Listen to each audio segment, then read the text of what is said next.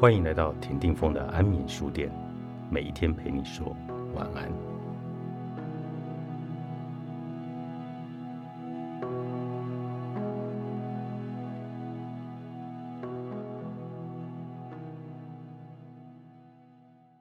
痛苦的关系也舍不得放手，不甘心离开，没有办法结束，是依赖症者又无助也无奈的状态。他们往往都有共依附的倾向。简单来说，对于一个人，他们有无尽负面的想象和恐惧，而总是需要有一个伴。美国精神科医师莫瑞·鲍恩认为，共依附是一种发展中的现象，不尽然都是负面或是功能的。他认为，共依附包含与他人合并，避免冲突，缩小差异。他们更有以下的特质：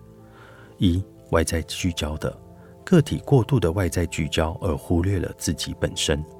二、失去自我的疾病，在受虐、失去功能的家庭环境中，真实自我不知道如何处理苦痛，而由假我共依附的自我来处理。当个体失去了真实自我的时候，常会感到空虚感，因此个体常会拿本身以外的事物来填满空虚，但他们通常无法填满这个空洞的感觉。其实，恐怖情人也有这样的状态吗？他们爆裂的情绪来自于不顺自己心意的亲密他人，强烈渴望融为一体、你侬我侬的状态。这种强烈的渴望会让人想逃避，因此很多依赖症者最后会很痛苦，在于我已经对伴侣付出这么多，为什么他们还劈腿？我只是要他每天讲半个小时的电话，他就嫌我烦。他工作越来越忙。好不容易回家，又摆脸色给我看。或许你并没有意识到，在关系中你的行为和姿态如何影响的关系中的对方，或者可能已经伤害到对方，但因为见不到对方的痛苦指数太高，以至于你没有心理空间再去体会对方的难受。亲爱的，觉察在关系中的行为、情绪与想法，而不是一直看着对方的行为。要求对方来改变，索取对方的陪伴，理解自己，且运用有效的方法，取得你想要的关系互动，关系才能够稳健又健康的持续发展。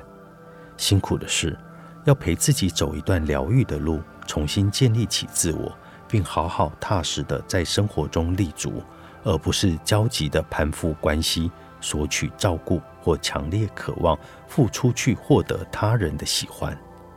依赖症患者最需要给的自我疗愈处方是拾起自我照顾的责任。之所以依赖，是来自于独处时容易有各种负面的情绪，在与伴侣分开时，如同初段毒瘾般的痛苦炸裂开来，就需要伴侣来缓解身心的剧痛，去正视内心那个哭喊讨抱的孩子，去成为那位在孩子需要时。愿意倾心照顾与陪伴的大人，愿意心疼与安抚的大人，你对自己的同理将能缓和你在关系中失控的索取照顾。这些在关系中的习性，在你不断的自我觉察与情绪的调节，你才能够一步一步拿回生活与情感的主导权。需要承认自己在歪脖子爱情里的渴望和幻想。那些不切实际的期待和完美爱情的迷失，都是在磨掉我们，而让情感越加歪斜。当我们得以务实的看清爱情，在被爱中长出自我照顾的能力，支持彼此的自主与独立性，你们就能够成为两棵美丽参天又让人心羡的树了，